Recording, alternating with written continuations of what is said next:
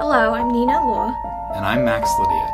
We're psychiatry residents at the University of Nebraska Medical Center, and this is the History of Madness podcast. In this podcast, we will be telling fascinating stories from the history of psychiatry. In this episode, I'll be talking about the history of psychiatric diagnosis. Usually, in these episodes, I try and form it into kind of a narrative, but this is such a big topic, and it's it turns out after I've done a lot of reading that it turned out to be a fairly complicated topic as well. So this is the kind of thing that I feel like could easily devolve into a list of names and dates and different theories and very very slightly different talking points as time goes on. But I want to kind of steer away from that. And I want to just talk about the ideas that went into the changing idea of psychiatric diagnosis. And when we look at that, it turns out that there's kind of two competing ideas or, or tensions in the history of psychiatric diagnosis.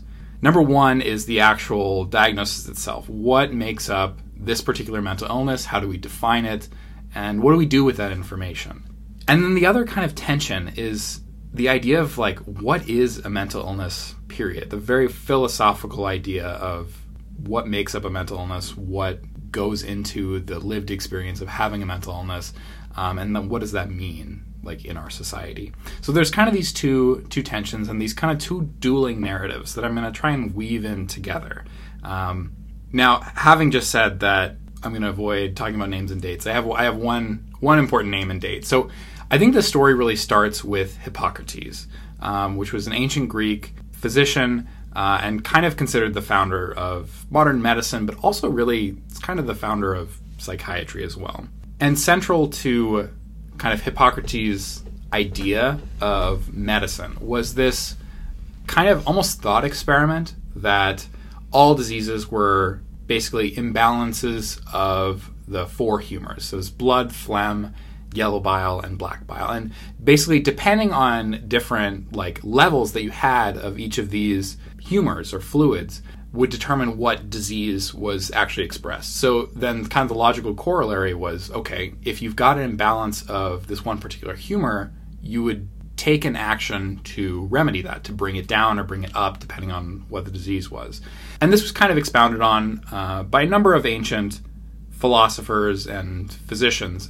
So uh, the idea became that the goal would be to have these four humors in ideal balance or eucrasia.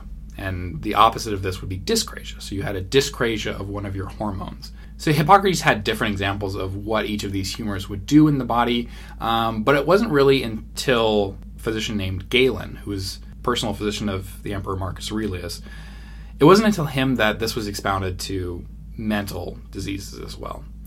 So he kind of expounded upon this humoral theory of medicine to include like temperaments that were resulting from overabundance or underabundance of the different humors. So, for example, like blood, which is sanguine, was someone who is enthusiastic, social. Um, someone who had very high phlegm was considered phlegmatic. They were reserved and calm. Uh, yellow bile was something called choleric. They were ambitious, aggressive, short tempered. And these have made their way into kind of modern conception. These are like probably words that you're familiar for describing kind of types of people. A choleric person is a very like kind of disagreeable person. And then finally the last of the four humors. So we talked about blood, phlegm, and yellow bile. The last is black bile. The term for someone who has an overabundance of black bile is something you're very familiar with today. Someone who's melancholic. Um, so if you look at the root words like mel, things like melanin or black, and then cholia or like cholecystectomy or cholecystitis, they're related to bile. So black bile is melancholia. And that idea has carried forward. And what that meant to Galen was someone who was melancholic was someone who was particularly depressive, which makes a lot of sense now. It's also associated, incidentally, with cancer um, and overabundance of black bile. So there was kind of a, a link between depression and cancer, even very, very early on. But what this meant was that you had this idea that all the humors needed to be in balance, that if you were someone who was melancholic, uh, you had an overabundance of black bile. So you need to take an action, usually by um, having a tea made with some herbs or doing something that would decrease other uh, humors or increase other humors. Something like bleeding would decrease blood, um, and other treatments would address the melancholy specifically. But this was kind of the idea throughout most of the ancient Western world that there was a a smooth line between physical diseases and mental diseases. This idea of the four humors explained everything. It explained um, depression, it explained explained irritability, but it also explained things like cancer. So there wasn't really this conception of a separation between the mental and the physical, and the explanation for psychiatric diseases was intricately tied to the pathophysiologic mechanism that they they thought of. So this was the the way that mental illnesses were defined for thousands of years. And it wasn't really until the 19th century that there was anything to kind of disagree with this model.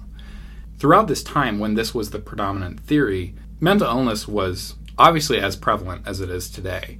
Um, you had people who were blocked in asylums where they were warehoused away from society. And while this understanding that this was okay, perhaps an overabundance of one of these types of humors, maybe you could treat it with like a humoral remedy, they really didn't have any efficacy. So, really, the idea was okay, you can maybe you can figure out what's wrong with this person by attributing it to their balance of humors, but you couldn't do anything for them. So, that kind of led to essentially a pessimistic idea that well diagnosis doesn't really matter. This this person is quote unquote insane or they're possessed by the devil or have some other kind of spiritual ailment or criminal ailment that it doesn't really matter what is the underlying pathology you would treat them the same. So diagnosis kind of languished. This idea that the humors were uh, instrumental in mental illnesses kind of fell out of favor and really the whole project of diagnosis was abandoned entirely. That is until around the turn of the 20th century. Then, uh, kind of two competing theories emerged. And really, just for context, at this time, medicine was undergoing a transformation as well. It would not have been uncommon in the early 1900s to go to a physician and have them prescribe bleeding as a remedy. There wasn't an idea of like the scientific conception of medicine that we understand today. It was still based on kind of this humoral idea. Now, this was coming into play for sure. There were research bases that were like finding different causes to different diseases and treatments that were like studied empirically that were shown to have worked. Randomized controlled trials existed with like things like scurvy, vitamin C to treat scurvy. This this this was all going on at the same time. It was coexisting. So, med- so medicine, general like physio- physical medicine in general, was undergoing this transition from this dimensional idea of the humors to a more evidence-based system of diagnosis. What happened in the rest of medicine kind of parallels what would eventually happen with psychiatry. So I think it, it's kind of worthwhile to dive in. So, by way of example, there's a condition that you almost certainly would have treated at some point in your medical career uh, but have probably never heard of. It's called dropsy. Did you ever have you ever heard of that? No. Okay. Um, you've definitely seen it. So dropsy is essentially edema, which we'd recognize mm. easily now. It's like edema is like swelling. Um, it's fluid where fluid shouldn't be. It turns out though that um, when physicians would initially diagnose dropsy, they would prescribe one of a handful of treatments, and some of them were effective, but they didn't realize until much later that dropsy didn't really exist as its own kind of unit. It was a description of symptoms, phenomenological presentation.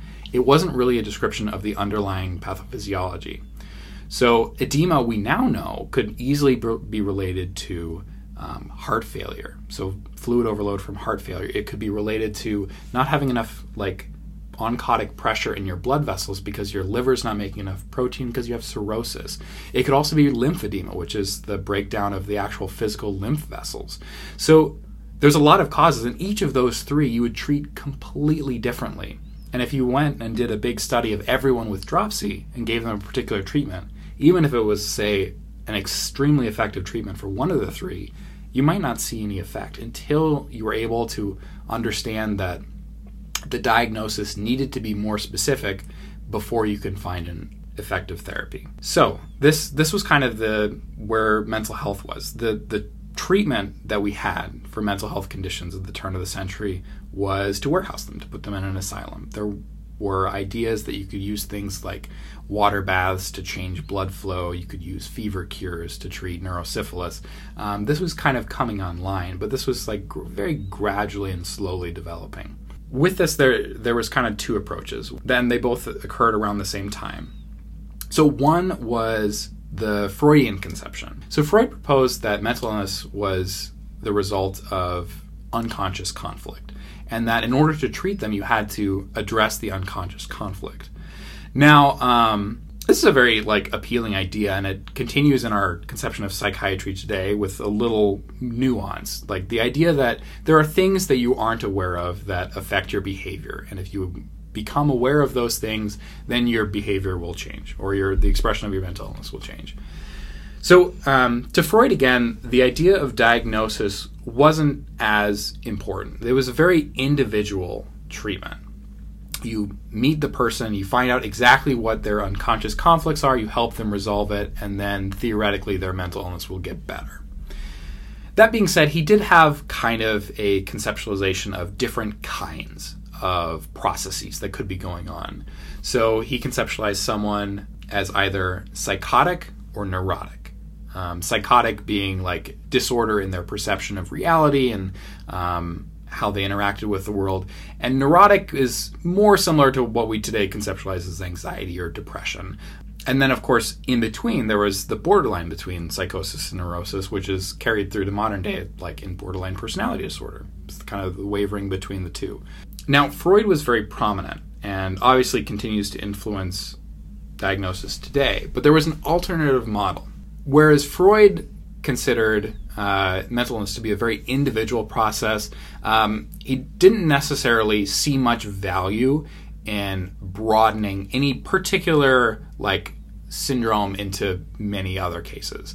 Diagnosis wasn't as fundamental to psychoanalysis as it was to, say, the rest of physical medicine other thinkers, um, notably Emil Kraepelin, or almost exactly around the same time, thought that no, this doesn't make sense. It, it matters to put people into groups of diagnosis based on the trajectory of their illness, based on the symptoms that you observe, and by doing so, then you can fit them into the rest of the medical model and prescribe treatments. A perfect example. So let's say someone who today we would diagnose as schizophrenia. Um, they have impaired reality testing, they have uh, hallucinations, they have delusions, they have other cognitive side effects. Freud would conceptualize this person as being on the psychotic end of the spectrum. Uh, and at the time, the only available treatment would be talk therapy. They would do psychoanalysis to try and find out what was at the root of uh, these thought processes. What was the unconscious conflict that needed to be resolved by this person essentially becoming psychotic? Um, and that may be effective for some people, typically not with someone with schizophrenia, but maybe for some other psychotic processes that might be that might be effective. But Kraepelin said, or Kraepelin noticed rather, that in his um, asylum when he would meet people, he would actually see like multiple different subtypes of psychosis. For instance, there were the people with psychosis who presented with a chronic, progressive, debilitating psychosis. And not a loss of contact with reality. These people he classified as having dementia praecox. So this is more of what we would consider to be like similar to schizophrenia. Whereas there was another type uh, who he termed manic depressive, who would have kind of a waxing and waning of symptoms. They may have periods of time where they were uh, more disinhibited, more um, having psychotic processes, auditory hallucinations, uh, disconnect with reality, but then they would recover, and these were people that could be discharged. And um, to Kraepelin, it was important to draw a distinction between these two people because then you could make decisions about prognosis. Like, is this someone who could, you know, potentially be released from an asylum for a period of time, or was this someone who needed to be institutionalized for re- the rest of their life? And these kind of became kind of two warring camps in psychiatry around the turn of the century and into the 30s and 40s. But really, there wasn't a lot of agreement among different psychiatrists this became a problem because when the US epidemiologists and statisticians were trying to determine like what was the actual rate of mental illness in the population. Uh, they would go into asylum records and they would see people diagnosed as in like some asylums just insanity period everyone is included under that rubric or in certain uh, asylums where the person had a freudian bent there would be people with like psychotic reaction neurotic reaction uh, et cetera et cetera and then others with a kraepelinian uh, bent would be like classifying them as manic depressive or dementia praecox or maybe it was a mix of them all and sometimes it was just an idiosyncratic thing that would develop at one particular institution that was not generalized to anywhere else in medicine. So they they they came upon this issue of like how do we actually classify like different types of mental illness? What is the actual rate of mental illness in the US and across the world? And they were lacking an explanation. So in the in the 30s and 40s, in an effort to kind of standardize this, different bodies publish different kind of rubrics for psychiatric diagnosis purely so they could better define what the actual rates were in the population and potentially make some prognostic implications based on that and determine where to allocate funding. One of the big ones was actually the Veterans Affairs Administration, the VA, um, in conjunction with active duty military. And this kind of really accelerated in the 30s and then really took off around World War II when they really needed to classify what these service members were being diagnosed with and what was happening to them and what should be done if they were diagnosed with any particular condition. So they they published very short brochures that were eventually called like the standard was what it was called and it was just a very very simple classification system uh, that took into account a handful of mostly psychodynamic diagnoses and kind of gave a little guidance on what that would mean epidemiologically. This is how you classify them, and that worked really well for the military. But as it as it happened, it didn't really translate very well to civilian life. Um, for instance, psychiatrists who were seeing patients who were active duty military. It's a very different population than someone you'd see in your outpatient clinic. So, what happened was psychiatrists would want to classify these people um, and the only things that they had at their disposal were things like psychopathic personality. Essentially, in the military parlance, encompassed a whole host of things non-compliance, depression, anxiety, irritability. Like it was a very, very large proportion of people who'd be seen in outpatient clinics.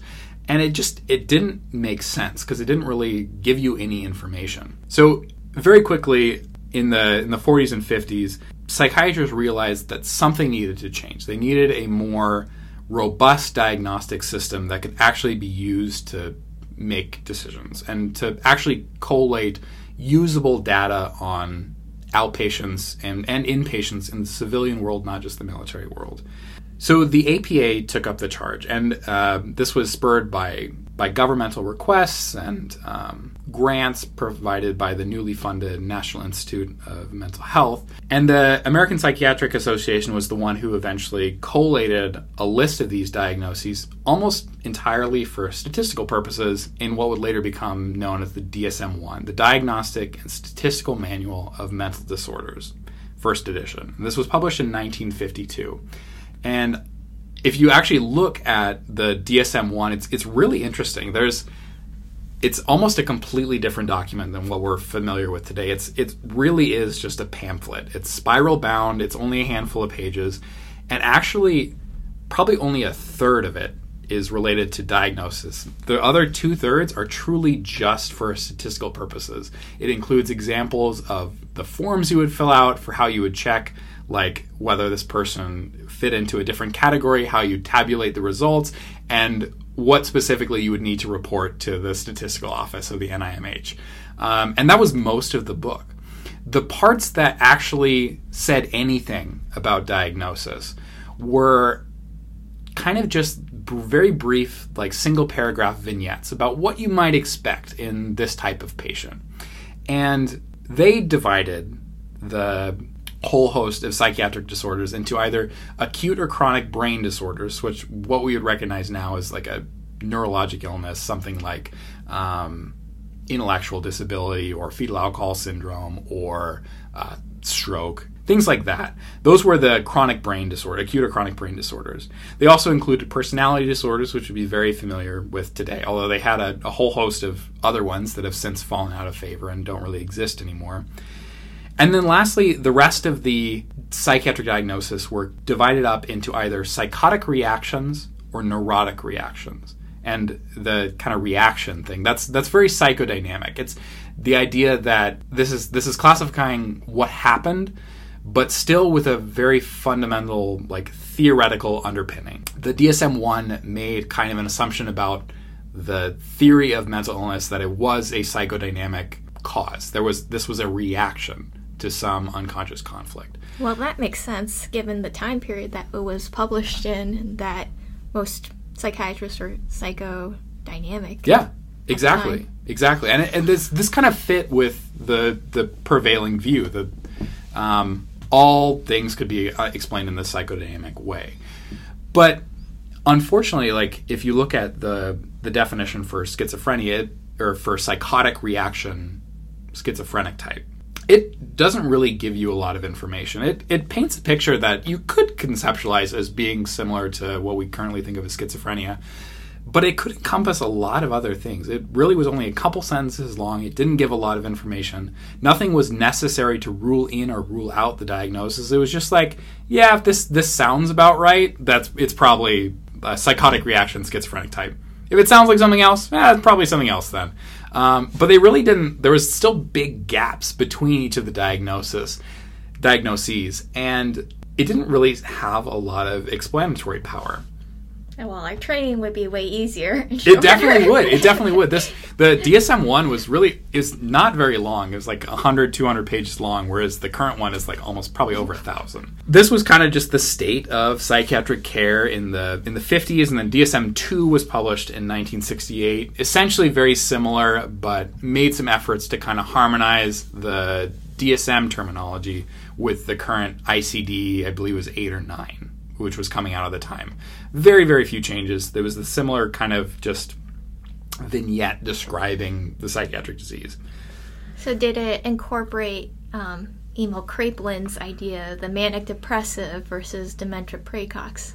No, and I'm glad you brought that up because that was that was the big change that was in store for psychiatry was the idea that rather than diagnosing things in a psychodynamic way, um, where diagnosis really didn't matter um, and was very attached to the, the theory beneath the diagnosis, that it could transition to a more medical model, something that Kraepelin had envisioned like 50, 60 years before. Before I get to that, and that, that'll be the story with the DSM 3, that was the big shift that happened. But before I get to that, I think it's important. I mentioned at the beginning that there was kind of two fundamental tensions. One was the idea that what is diagnosed, what is the specific diagnosis, and the other was what does mental illness mean? What what is it actually like? And to that, I have to take a step back for a little bit. So if you'll forgive the digression, Remember, recall that when we were talking about Hippocrates and Galen, the humoral theory of mental illness and of medicine, everything was under the same roof. Every mental and physical illnesses were all grouped together under the idea that they were caused by disturbances in the four humors. There really wasn't a division between mind and body. That division came about in the 17th century, um, largely because of the work of a Enlightenment philosopher, uh, Rene Descartes. And the place where this originated was in an essay um, his, of his meditations. And in this essay, he was trying to discover, like, okay, what, how can I use reason to determine what is in fact reality? So the, the essay takes place with him just kind of sitting in his study, trying to logic out what does he know that is true. So he's sitting there in his room, and this is where you get the idea that I think, therefore I am. He doesn't know that his senses are accurate. He doesn't know that what he sees is real. He doesn't know that if he turns his head, the world doesn't disappear behind him, that other people exist. But he knows one thing for sure that he thinks, and therefore he must be. And he reasoned, therefore, that because he can know, he can logic through the idea that th- because he thinks, therefore he is, but he cannot logic through the idea that he has a physical being. that mind and body must therefore be separate things, which he termed mind body dualism. And this has kind of been a pervasive idea since then that there is the brain, there is the physiologic processes, the neurons that are firing the neurotransmitters, and then there's something separate, something almost spiritual or mystical that is the mind. Um, and this is this is like something that's very prevalent in popular culture today too, and something that we like we talk about with our attendings kind of unintentionally. Like there's the idea that you know now psychiatry is becoming more brain, less mind, or more mind, less brain, um, or the idea that you address the brain with medications and you address the mind with psychotherapy. I don't know. Have you have you heard that before in like your experience? Yeah, I mean, like in our classes, I think was it our psychodynamic class mm-hmm. that we talked about the brain um, mind dualism. Yeah, yeah, and it's it's it's highlighted in some aspects as a as a very useful thing, um, and certainly there's there's complexity that we don't yet understand, um, and dualism still a, a prominent idea in some circles, and kind of the modern spin on it is that while a common example, um, I think was given by uh, philosopher uh, David Chalmers that while we could potentially understand all the facets that going go into being a bat, for example, we can understand how sonar works. We can understand what visual acuity they have and what colors they can perceive. We can understand the movements of their arms and how their brain controls it. But despite that, and despite potentially even perfect knowledge of all the things that go into being a bat, we don't know what that fundamental subjective experience of being a bat could be. We don't understand what he called the qualia of being a bat. And that's the idea that, okay, the, the qualia, the subjective experience, is the mind, and the brain is everything else. So that, that's, that's one idea that brain and mind are separate. It's not very intellectually satisfying, at least to me. It, it, see, it seems to suggest that the brain must therefore exist separate or the, the mind must exist separate than the brain. Whereas I think our kind of modern scientific understanding is that while you know consciousness is a very complex process and we don't really have a full idea of where consciousness develops and what things influence it, um, it is fundamentally like neurons, neurotransmitters, and connections. But if you're brain dead, does the consciousness still exist? And then that becomes a philosophical or spiritual question. Uh, you know, where if your body ceases to exist, where where does the mind go, or does that cease to exist? Yeah, and I think that's a question I certainly can't answer, but um, I don't know. It's it seems like the realm of psychiatry kind of ends where the brain ends. If that makes sense, or at least that's my kind of interpretation. What What do you mean? I mean, like, I at least in kind of my philosophical word worldview, I don't think there is anything like outside the mind. And maybe that's a discussion for another day, but I think the only thing we have evidence of, and the only thing we have evidence that we're actually influencing is the brain rather than any other kind of, I don't know, more mystical idea of what the mind is. That there is any other part of the body, for example, like the heart, they used to think that the heart was some you know part of your spirit but yeah. you know our consciousness is our mind. Right yes. And, and i think then it, at least again in my worldview it follows that our consciousness is our mind our mind is our brain and there's nothing extra this is a debate I, this, this is a debate that probably philosophers need to have rather than psychiatrists but it is interesting and it is kind of a direct influence on how we diagnose patients. So um, this this idea of mind body dualism started in the Enlightenment, um, the 17th century with Descartes, and it's been pretty prominent throughout Western society since then. This was the idea when um, Freud, you know, Freud initially trained as a neurologist and uh, trained under um, Charcot, which is someone you'll recognize as having tons of neurologic diseases named after him. Freud departed from the neurology that he had been trained in because he, he thought that there was something that neurology couldn't explain the psychodynamics, the underlying conflict that was influencing people's behavior. What he considered the mind, separate, perhaps separate than the brain. And actually, I, I wonder actually if, if Freud did consider them separate. But certainly throughout the the early 20th century up until like DSM 1 and 2, there was the idea that, you know, physical medicine had its diagnosis, it had its like impact on physical structures in the body, and um, we could study their effects, whereas psychodynamic psychotherapy was kind of like it was a little more ethereal. It was influencing the mind directly without necessarily having anything to do with the brain. And the direct consequence of this was that almost either unintentionally or intentionally, um, psychiatrists kind of started separating themselves from the rest of medicine. And whether this was like societal perception or whether this was like the own the action of psychiatrists is kind of a thing you can debate but the effect was that in medicine we had diseases we had specific diseases that we would treat we knew the prognosis, we knew treatments that worked because we had studied them specifically in those specific diseases. This is the cardiogenic edema, the cirrhosis, the lymphedema. Versus psychiatry was we had this kind of general conception of the consciousness being influenced by a lot of factors. We didn't have any really specific studies about what worked for specific things because, you know, there there was just so individual. This was dropsy. This was ultimately not a helpful concept. And as a result, like the perception in psych in uh, kind of the rest of society was that psychiatry wasn't a science. And in fact, uh, there's perhaps some truth to that. Like in the early part of the 20th century, that psychiatry was really kind of a philosophy in practice than any kind of scientific practice. Uh, it was people would debate the merits of various interpretations, but it really wasn't based on evidence. It was based on this kind of pillar of sand.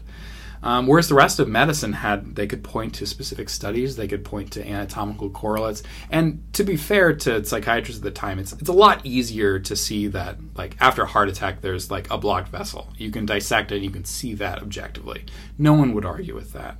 Whereas in something like depression or bipolar disease or schizophrenia, most of the things that we treat and that we base our diagnosis upon are entirely subjective. It's kind of tough to tell what is there, and you, different psychiatrists could argue different things.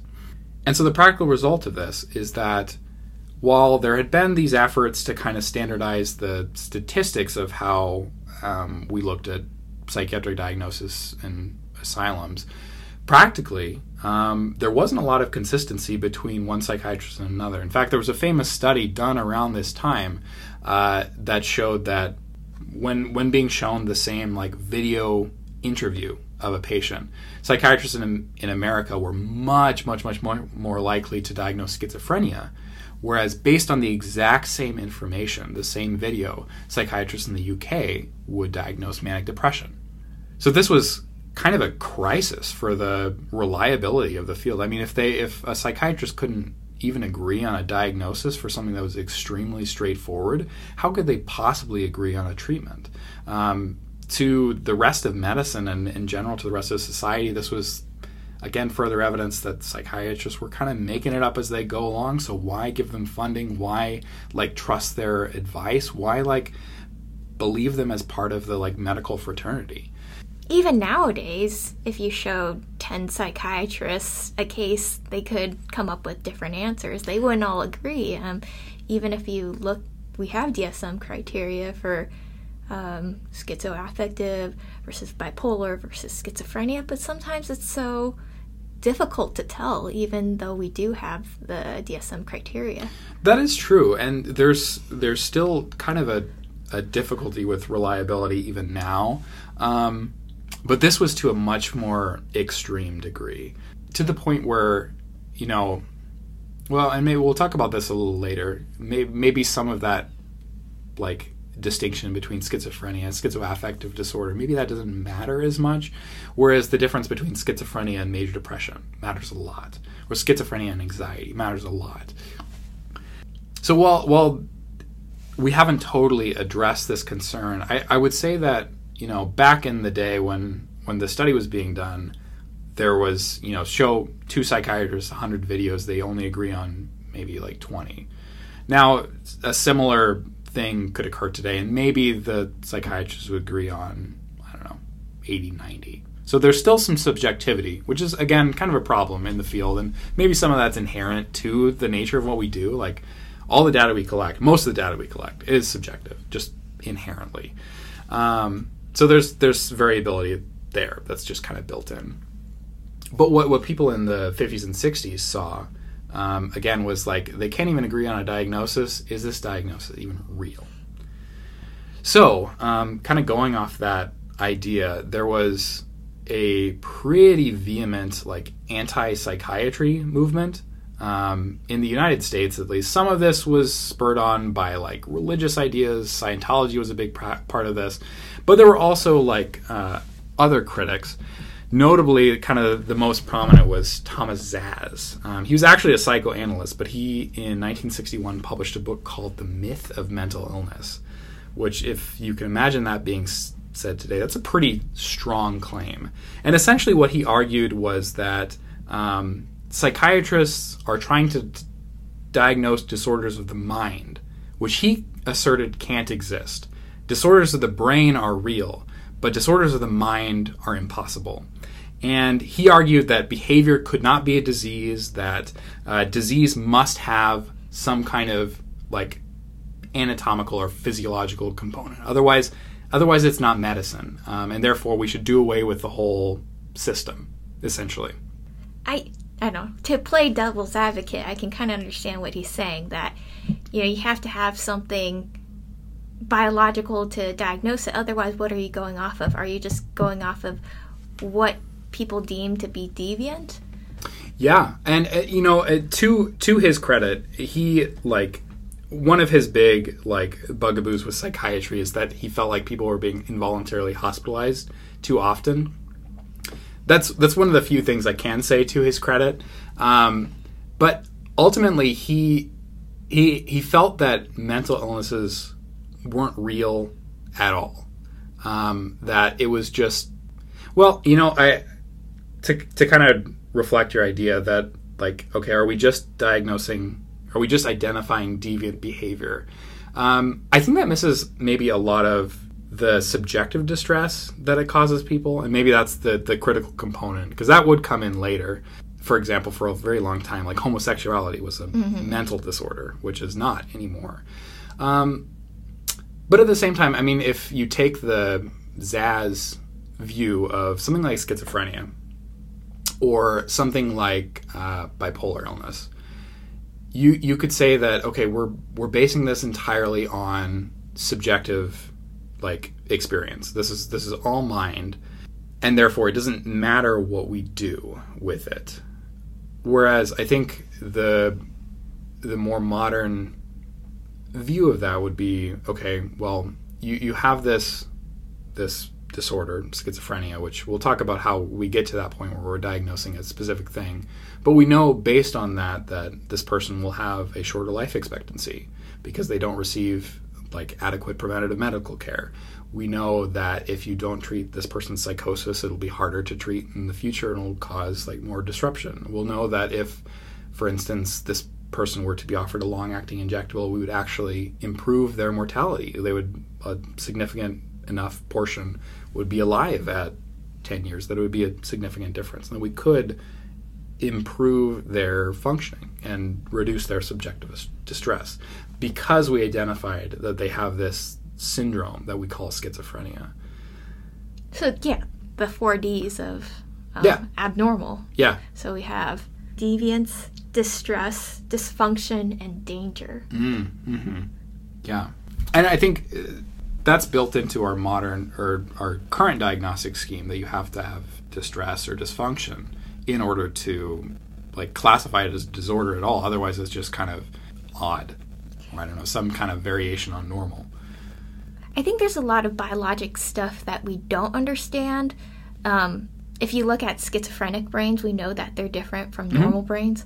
Yeah. But at the same time, you can't diagnose depression based on an MRI finding. True. You could look at the two MRIs and they could be, you know, you, maybe you can't see something. And, you know, if you look at neuroimaging studies, they'll have some conflicting data. It's we still don't know. We still don't know what exactly are all the biomarkers of Mm-hmm. depression. We have some ideas, but not really. Yeah. Where you can look at something and say, here is the biological basis of mental illness. Yeah, and that's kind of been like the the holy grail of psychiatry, isn't it? To identify the firm biologic like underpinnings of mental illness. And so, kind of to to return to the example of um, Thomas Szasz, so he he kind of argued that his like I think his actual quote was that if it can't be determined on autopsy, it's not a real condition, which is a pretty bold claim, and it kind of calls into question like what he would think of a lot of other things in normal physical medicine things that are based on you know clinical diagnosis based on subjective report. Like for instance headaches. Are headaches real? What evidence do we have that headaches are real? Nothing. Subjective report. Some like migraines can have like spots on mris but like in every case do we know that a headache is real? No it's subjective report.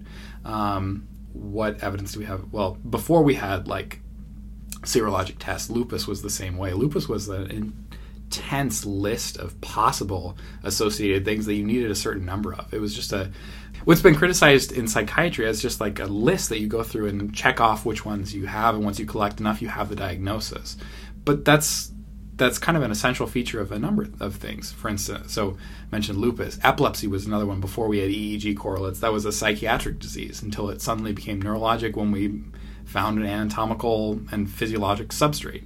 Um, there's lots of things in medicine that kind of adhere to that. So, would he consider them not real? I, I don't know. He must. If it, if he was logically consistent, he would. And then uh, again, I said there was not a lot I could say to his credit because he didn't. Actually, I have I know for a fact that he did not take that logical step. Um, and he also like when like brain studies show difference in like ADHD versus normal kid brains, or um, schizophrenia versus non-schizophrenia, or like things that we have pretty objective evidence that there are some like anatomical or biologic differences.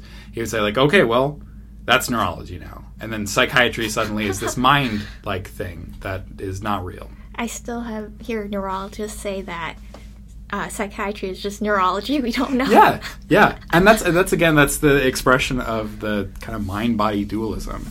Um, so anyway, so there's been a number of like critiques of Thomas Szasz, but he was um, pretty influential in the 60s and 70s of the time, and he um, kind of caused a crisis in the field of psychiatry. Him among like the anti-psychiatry movement and uh, other like you know our non-psychiatry medical colleagues psychiatry was very much like a backwater. It was not super evidence based. It was not like super well researched. We didn't have a lot that we can do. In fact, my my dad, who's a, a physician, used to joke that um, uh, neurosurgeons know nothing but do everything. Neurologists know everything but do nothing.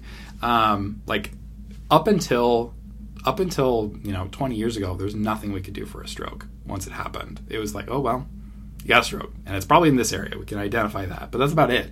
Um, you know, epilepsy. There was for a long time we couldn't do anything about epilepsy. We knew what it was, but we couldn't do anything about it. We couldn't do anything about headaches. We couldn't um, do much. But now that's that's all changed, and, and a similar thing kind of happened in psychiatry, in with the advent of medications. But where this leads us to, so this idea that okay, we've got different conceptions of what medic- mental illness is. We've got different uh, theories on diagnosis, the Kraepelinian versus the Freudian. Um, this leads us to 1980.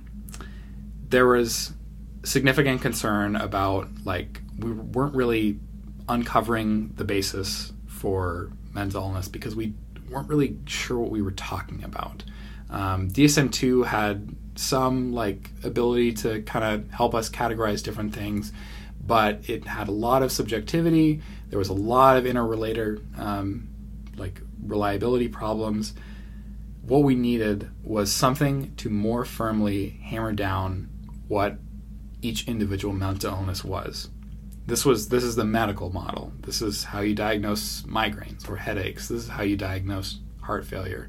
You collate a list of symptoms and signs and markers that go together and fit into like any particular syndrome. And because you know that these things occur together, when you see those things, you can make inferences about treatment, about prognosis. We just couldn't do that in, in mental health. So, in 1980, uh, the next revision of the DSM was published, DSM 3. And this one was radically different than what had come before. This included the kind of checklist approach that we're familiar with today. It expanded the DSM from a short pamphlet to a massive textbook um, and categorized mental illness specifically and uh, in a way that you could develop specific scales that you knew you were dying. Okay, I'm treating depression because this, this, and this are true. You can argue that to another person and they would theoretically agree. And with that, you could base studies specifically on okay, if we look at the MRIs of a thousand people that have schizophrenia diagnosed by DSM 3 criteria, which include X, Y, and Z, we can try and parse apart additional factors. Whereas you know, just a couple years prior, you'd be like, okay, let's look at all the imaging of people with psychotic reaction schizophrenic type, which can mean anything, almost anything. So the specificity helped improve the reliability of diagnosis, and with that, improved our the treatments that we could offer because we knew that okay, if you have this, if you have say major depression, and mean, meaning you meet five of the nine SIGECAPS criteria. We know that on average you have this percentage chance of responding to medication X, and therefore we can try it. So in 1980, when DSM 3 came out, what medications did they have?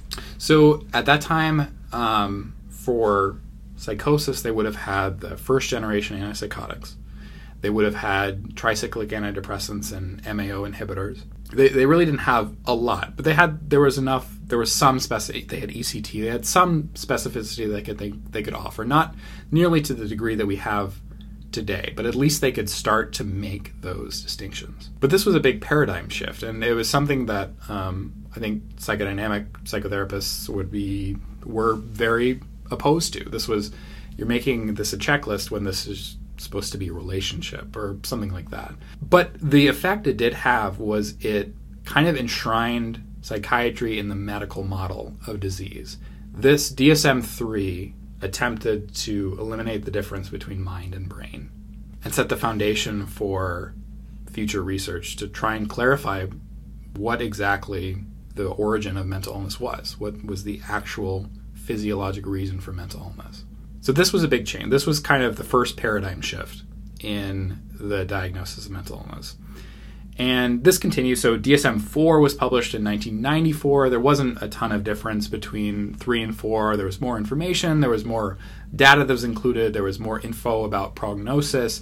Uh, and then DSM 5 finally, the idea was that it would go a step further that it would now, rather than the checklist approach, would introduce these dimensional models of mental illness that, you know, you have a certain degree of depression, you have a certain degree of like psychosis, and we could more accurately tailor people to diagnosis. That didn't really come to pass, but it, it was an idea and something that was kind of tucked away in the like conditions needing further study appendix. But that's kind of where we're at today. So we went from the holistic idea of the humors to the individual idea of psychosis and neurosis with kind of the background of the Kraepelinian world worldview to now a more specific kind of checklist of diagnosis influenced heavily by the Kraepelinian worldview, which now gives us information about like specificity to each individual patient with a diagnosis and how that informs treatment and prognosis. And that kind of, there's a, there's a lot to be said about the the finer points of like differences between DSM three and four and five, and the research that's come about over the years. But um, it kind of begs the question: What's next? Like, is is DSM is the DSM five system the the system that will carry us through into the future? And there's pretty considerable debate about that. So um, DSM 5 was just revised last year. There was a text revision put out, not a whole lot of difference. One con- a couple conditions added, some like minor variations, but fundamentally maintain the same like philosophy that you are diagnosing a syndrome. These are the components of the syndrome that you should look for, and if they have enough, then you can fit them into this category, and boom, you can go on the treatments that you know work for that syndrome. Some things that have been problematic with that paradigm are like I'm sure you've noticed that, for instance, SSRIs, medicine we commonly prescribe for anxiety, but also depression, but also OCD, but also like right. mood disorder components of schizophrenia. They all it works for all of those conditions. Like there's not a whole lot of specificity between the conditions based on the medicines we know would work for at least some of them. Similarly, we use antipsychotics in not only schizophrenia and but we also use them in bipolar, but also in sometimes major depression, also sometimes in OCD, uh, also sometimes in PTSD. Um, there's like not a whole lot of specificity that our medications have.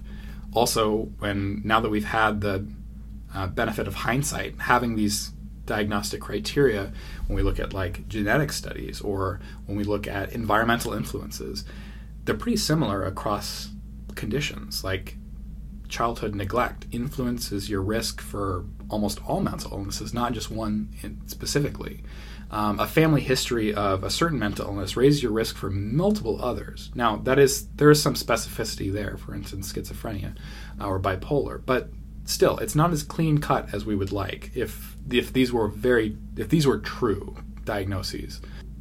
So, uh, do these diagnoses exist, or is yeah. it kind of like going back now to the I yeah. don't know the Freudian viewpoint, where well, does it really matter what the specific diagnosis is and yeah. to look at more of the individual yeah and, that, and that's kind of the big question that's that's being addressed now now i, I would argue it it matters like if yeah. if if someone has like if someone has schizophrenia we know by that very fact that they are like we would have this percentage chance of them responding to this class of drugs.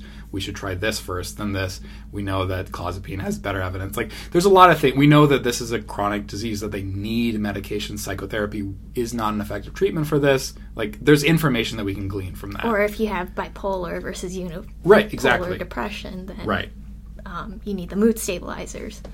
Precisely. Yeah. So, so diagnosis matters to a degree, and we still need it for insurance, for um, like being able to provide needed services for people. But you're right. There, there there's something that that's lacking there. So uh, there's been a couple like alternative models that have been proposed actually for a significant amount of time. One, the most famous and most common is the RDoC model. You have you heard that before?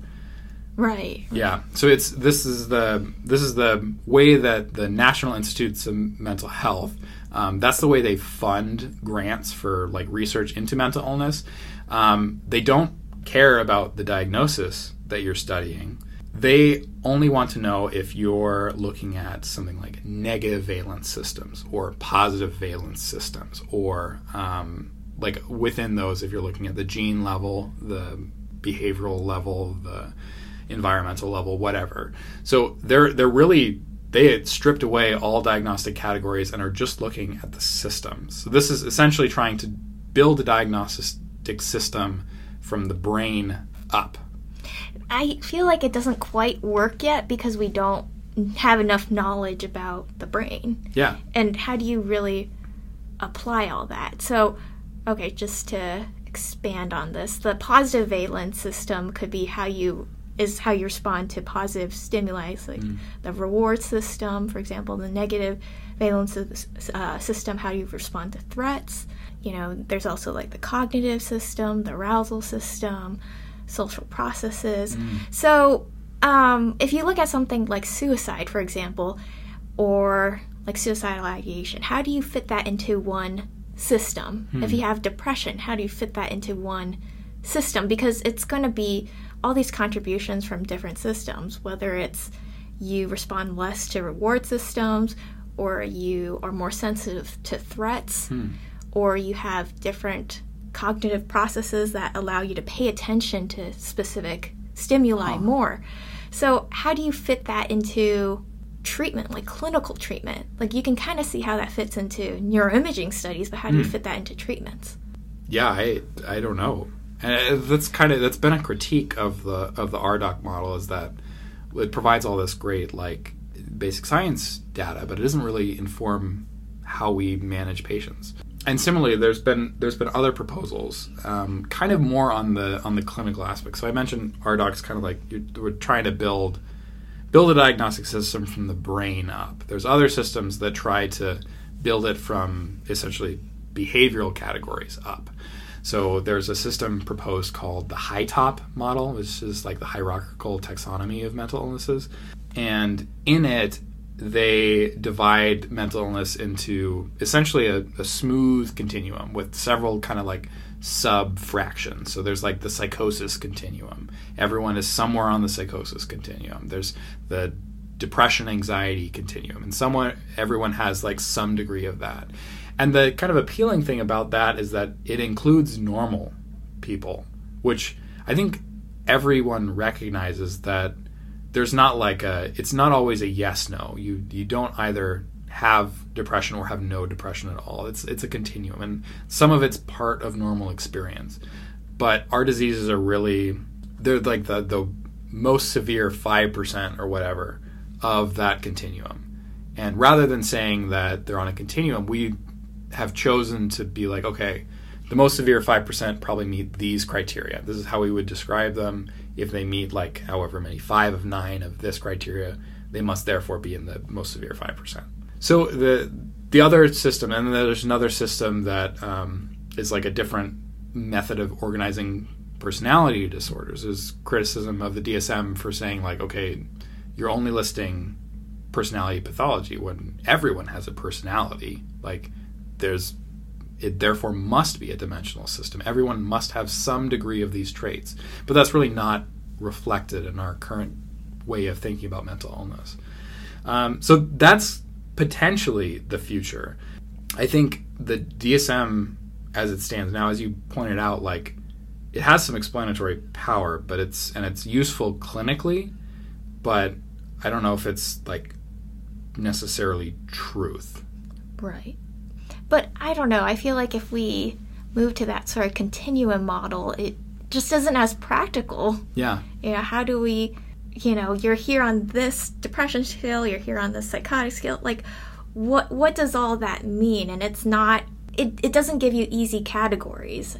Yeah, and it, it doesn't give you easy access to like the evidence. Like, for instance, we we would need to if we switch to that. Like, if we switch to that category today I don't. I have no idea how I would uh, yeah. like treat pa- like I would identify like okay, you're more likely to respond to this medicine than this medicine, so we should do this.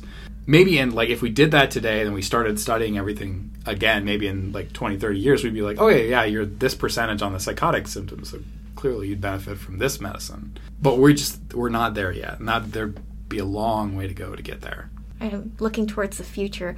I imagine a big change could happen if we were advance enough in neuroscience to mm. actually understand like physiologically if if this actually even exists. Like what if we could identify biomarkers if we got to that advanced point in technology which i don't know if we will if that's even possible. And then and then maybe it'd be practical to say here's this diagnosis.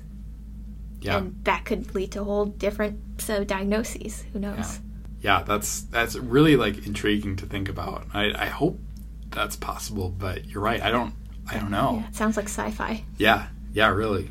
And there, there's kind of a, a thing. One of our mentors, Dr. Wengel, who we had on the podcast, kind of classified people either into lumpers and splitters.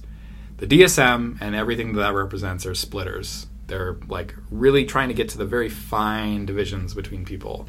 Whereas lumpers might say that, well, you know, there's probably only psychosis, anxiety, depression, and maybe some other things. And you just figure out which one of those you're treating, and then boom, there you go. You've got your plan. Um, and maybe there's some truth to that too. That's kind of the dimensional approach. But really, where this goes in the future is kind of anyone's guess. I think the the safe bet is that we'll continue in the DSM model for at least a while. But I think we're due for a paradigm shift, and with all paradigm shifts, it's hard to predict what that's going to be in advance. Well, thank you for having this discussion with me. This was uh, kind of a weird episode. I feel like I came away with a lot more questions than actually answers. Yeah, but it's fascinating to discuss. Yeah, absolutely. Well, again, thank you for for being here and having this conversation, and um, just want to thank our listeners again for tuning in. This has been the History of Madness podcast. You can find us on your podcast platform of choice. And while you're there, please give us a like and a rating. Um, it really helps us grow the show. Thanks. Thank you.